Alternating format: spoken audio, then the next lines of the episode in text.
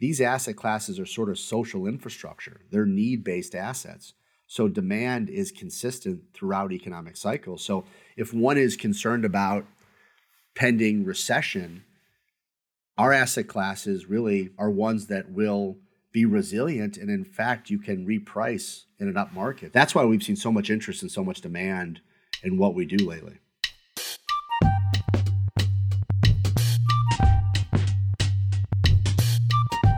Good morning and welcome to Deconstruct, a podcast by The Real Deal. I'm Isabella Farr. And I'm Susanna Cavanaugh. So, as journalists, one of the story formulas we very much love is the winners and losers article who's succeeding in an industry, what companies are not, and why. And this past year, we've written and read a lot of loser stories. We've dealt with multiple crypto meltdowns, a bear market. Mm-hmm. There have been layoffs, deals just dying. I mean, the list goes on. So, to break free from those bummer stories for a little bit, today we are looking at a subset of asset classes that have managed to shine despite the obstacles. I talked to Harrison Street CEO Christopher Merrill about why the firm is making a case for alternative investments to outperform more traditional asset types in 2023. But first, let's go over the top stories of last week. Heads up, there were a lot of departures. Yes, there were. First, we saw Coldwell Banker's CEO Ryan Gorman fly the coop. Reporter Harrison Connery had that scoop to preface this, I mean, just last week you covered commercial brokerages struggling in this rising rate environment. And we know that residential brokerages have not been spared. Right. The Real Deal reported that Coldwell Banker is a subsidiary of the publicly traded Anywhere Real Estate, which has lost 57% of its stock price this year. Yeah, the details around Gorman's departure are still a bit fuzzy, but from all of the events that the executive had lined up, it does read as a sudden split. So Gorman had outlined his 2023 priorities for Coldwell Banker in an interview that aired just last Monday, and he was also slotted to speak at an Inman event next month. Yeah, but we've definitely seen CEOs with scheduled panels forced to pivot in recent weeks. Yeah, you're talking about the Sam Bankman Fried interview at the Times, right? Yeah, for anyone who hasn't watched it, I highly encourage it. It was a doozy. Yeah. Mm-hmm. So in New York, we also saw Jonathan Landau step down as CEO of Fortis Property Group. That move was more of an intentional pivot, though, right? Yeah, I would say. So Landau is launching Landau Properties, and he's billing the firm as a family venture that's set to acquire and develop buildings in New York, South Florida, Boston. He's going to be running it with his daughter and son in law. And in South Florida, Katherine Kallergis broke the news that related companies Steve Ross had split from Jorge Perez, who's the chairman of Related Group. Ross gave up that info at a ULI event in Miami. He said that the separation was very amicable. Yeah, how Catherine talked about reporting that was interesting. She said it just sort of slipped out, and she was like, that's definitely news. I love that. Yeah. Okay, so any big deals this week? We actually saw a huge transaction in Chicago, possibly one of the biggest multifamily acquisitions the Windy City has ever seen. Wow. Emerald Empire, which is a New York based firm, paid $600 million for a 400 building portfolio owned by Pangea Properties. And Pangea made a good chunk of change off of the deal. According to Chicago Bureau Chief Sam Lounsberry, the firm bought some of the buildings for less than $20,000 a unit and sold them for more than $75,000. Wow, that's a solid return. I wanted to also include this story about San Francisco's Twitter building. Mm-hmm. It just missed the recording cutoff for last week's episode, but I know that you had the research credit on that piece. So, can you talk about what happened there? Yeah, so basically, the owner of the Twitter building, which is in Market Square in San Francisco, the owner is Shorenstein Properties, and they couldn't refinance a $400 million loan on the building by a September deadline. And now Shorenstein has until January to refinance or negotiate with its lenders. But what's interesting, the reporter Emily Landis for the story spoke to an analyst at Trepp, which is a CMBS analytics firm, and he was basically saying that there are a confluence of factors mm-hmm. influencing why it might be difficult to refinance right now. One is that the office market in general is struggling. A lot of lenders are sitting on the sidelines, not really sure if they want to pour money into office. Two, San Francisco specifically has has bore the brunt of a lot of the office market struggles. It's a market that has particularly not done very well over the last couple of years. And three is that with Elon Musk's acquisition of Twitter, even though Twitter holds a longer lease on the property, it goes until about 2026. no one's really sure what Musk is going to do with the property. Will he terminate the deal? Would he put the entire thing up for sublease? So that uncertainty is making it difficult, I think, for Shorenstein to actually pull through a deal. Oh my gosh. Yeah, I could imagine. And I think just in general, as loans come due, we're going to see these office owners that have empty buildings still not be able to refinance those properties. And I mean, going into the new year, I think that distress is something we're definitely looking out for.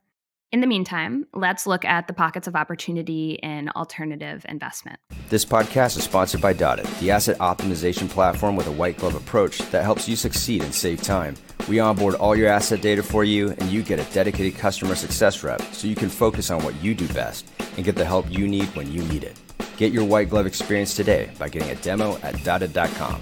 D O T T I D.com. So, Harrison Street, I know, focuses on alternative investment. Can you define what those asset classes are? Sure. Alternative asset classes really, really focus around demographic trends, are need based assets. It's asset classes that really are not tied to economic cycles. It's asset classes that are sort of resilient throughout those cycles. We focus in alternative segments around education, healthcare, student housing, senior housing, medical office, life science, self storage, data centers, and clean renewable energy. Would you characterize those as fringe investments, things that folks aren't looking to foremost when they want to invest? It's interesting, you know, the word fringe or niche investments, you know, it's certainly a smaller part of the overall commercial real asset space. When we started the business in 2005, I certainly did have a number of discussions with folks that really weren't sure about the asset classes. And the real concern early on was was there going to be institutional ownership of student housing or senior housing? Was there going to be liquidity in the space? And uh, I always joke that I remember many meetings early on, people, when I talked about student housing, they equated it to Animal House. And uh, are, is this really going to be liquid asset classes? And you know what's been fun for us is as the market has evolved the past 17 years that we've been active, we've seen tremendous institutional ownership increases, upwards of 60, 70 billion dollars of institutional purchases just this year. So while it's still a smaller segment of the overall market, it has seen increased interest. So it's interesting. It's gone really from niche to alternative. And now you're seeing these asset classes playing a part in many larger investors' portfolios. When do you feel that started where investors were taking them more seriously and getting in more seriously? No, it's a, it's a great question. I saw it really start to flourish after the global financial crisis. Mm. And what was interesting is we started the business in 05, as I mentioned. People weren't so sure about these asset classes, but then we hit the global financial crisis and you saw that demand was consistent. Medical office property did better than office, self storage did better than industrial, a student and senior did better than multifamily. So all of a sudden, you had these asset classes that showed these resilient characteristics that preserve capital in a down market. At the same time, because of the fragmented nature of these asset classes, we get a better return, a better yield. It really provided what was a very interesting investment arbitrage for folks that you've got a better return on an asset class that actually preserves capital in a down market. So I think that's when people started getting very excited about the asset class. So let's talk about the aspects of the market that are maybe making more traditional asset classes, so like multifamily office, less appealing to investors right now. What's interesting is if you step back and you think from the from the macroeconomic perspective, what's happening, right? Concern about inflation, concern about rising rates, concern about potential recession. For traditional real estate, that is really all about what's happening in the overall economy there's concern on what's going to happen to office, what's happening to retail, what's going to happen to multifamily. For our asset classes, we're fortunate in the sense of whether whether we're in good or bad economic times, children are still going to go get educated. They're still going to go to public universities. The population is aging, whether it's good or bad times. People are still going to the doctor in good and bad times. These asset classes are sort of social infrastructure. They're need-based assets. So demand is consistent throughout economic cycles. So if one is concerned about pending recession, our asset classes really are ones that will be resilient. And in fact you can reprice in an up market. So you, that's why we've seen so much interest and so much demand in what we do lately. So let's get into some of them individually. I'm interested in student housing because I know we saw a decline in demand during the pandemic when people weren't going to class? And then how has that come back in recent months? Oh, it's a, it's it's interesting. We actually didn't see a decline. Oh yeah. So what happened in the off-campus student housing market? Actually, even in situations where schools were doing online, uh, the students wanted to be in their apartments. They didn't want to live at home. And the students had leases, and the parents re signed their leases. So we didn't really see a drop in occupancy, nor did we lose any rental payments because people continued to pay for their off campus housing. And so what's happened now is there's been a tremendous choking of supply the past few years. Not a lot has been built, but we're seeing increased enrollments at what we call the Power Five schools, the big universities that we invest at. So we're seeing increases in enrollment, supply down, and again, a demand for kids wanting to be at these public universities. So we're seeing really good tailwinds right now in the space. The big theme with the student housing business is that really only about 20 or 30% of the students can be housed on campus. And so when you think of a large public university, they really just don't have the capital. And so they're looking for relationships with private capital sources that can really either help them with their on campus housing or create nice communities around their campuses.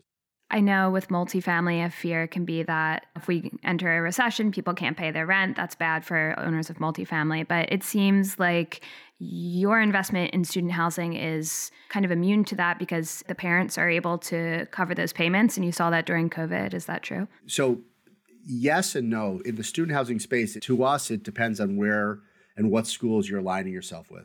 We typically don't go to smaller private schools because the cost of education is much higher than a public school.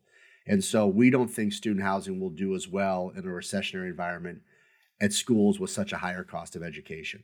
So student housing at private schools might face some tough headwinds. Uh-huh. Now, what you said is exactly right for the right cost of education, the right university. It's all about where are students going to go if we are in a recessionary environment. We see more kids, in a lot of cases, go to school during recessions. What schools are they going to go to? And so for us, we're focused on the right cost of education. And we think that will be quite resilient. Okay. So does that mean public schools? Yeah, public schools. You know, large what we call Power Five schools. You know, you think of University of Wisconsin, University of Illinois, Purdue, University of Michigan, ASU, University of Texas, Alabama, schools like that, which are top one, two, three schools within their states, where the cost of education is quite affordable when you look at some of the private school alternatives. So let's go to the other end of the spectrum, senior housing. I know there was this outlook that boomers are aging and senior living has sort of rebranded from the low ceiling, sprawling, aging buildings, and that's created more demand that's what I've seen from my end. What about the asset do you like? Senior housing, there's a pretty broad spectrum of senior housing. You can start with active adult communities for 65 plus. You can then go to independent living, which is food service, assisted living, adding healthcare, memory care, Alzheimer dementia, and skilled nursing. We typically like to play in the middle, the assisted living and memory care portion, private pay, rental model. Our feeling is again, regardless of what's happening in the overall economy, it's very hard to take care of a loved one with health or memory issues. And so there is consistent demand, again, regardless of where you are in the cycle. Now, what's happened the past few years is you've seen very little building, very little supply, but certainly the aging demographics haven't slowed down. Uh, I think we're about seven years away from the first baby boomer turning 82, and that's the average age of our properties. So there's this tremendous demand for the space for that assisted memory care. During COVID, the front door was shut, so we saw occupancies decline. It wasn't really a demand or supply fundamental. It was just legally you couldn't admit new residents. So the wait list built, and we had four or five quarters of negative absorption. Now, since we've been able to open the door, we're about six straight quarters of positive absorption. So we're very bullish on the space. And like I said, I think as people are living longer, more issues with memory care. So really being able to have strong, professionally managed and operated properties is going to be very important going forward. This would be more of a short term trend, but I was wondering if, because housing prices are so high, if that's driven more older folks to decide to sell and move into a senior community. And I know you said you're focused on like more memory care, which might not be where those people are going first, but have you seen anything? No, it's a good point. It's something you have to look at in the senior housing space because typically that house is their savings for going into senior housing. So in a lot of cases, that is really an important factor when determining what markets you want to be in. What is the average home price in the area? And so I think what in tougher times where people might not be able to sell their home, that's where the active adult, the 55, 65 plus, that's where they may have more challenges with those assets because if people aren't selling their home, they might not be moving into those spaces. What we're finding is, again, when you start talking about assisted living, memory care, it's really not about the home sale price. It's really about how do you take care of a loved one that has those issues. You also mentioned life sciences. We've seen that do so well throughout the pandemic. What do you see as the runway there?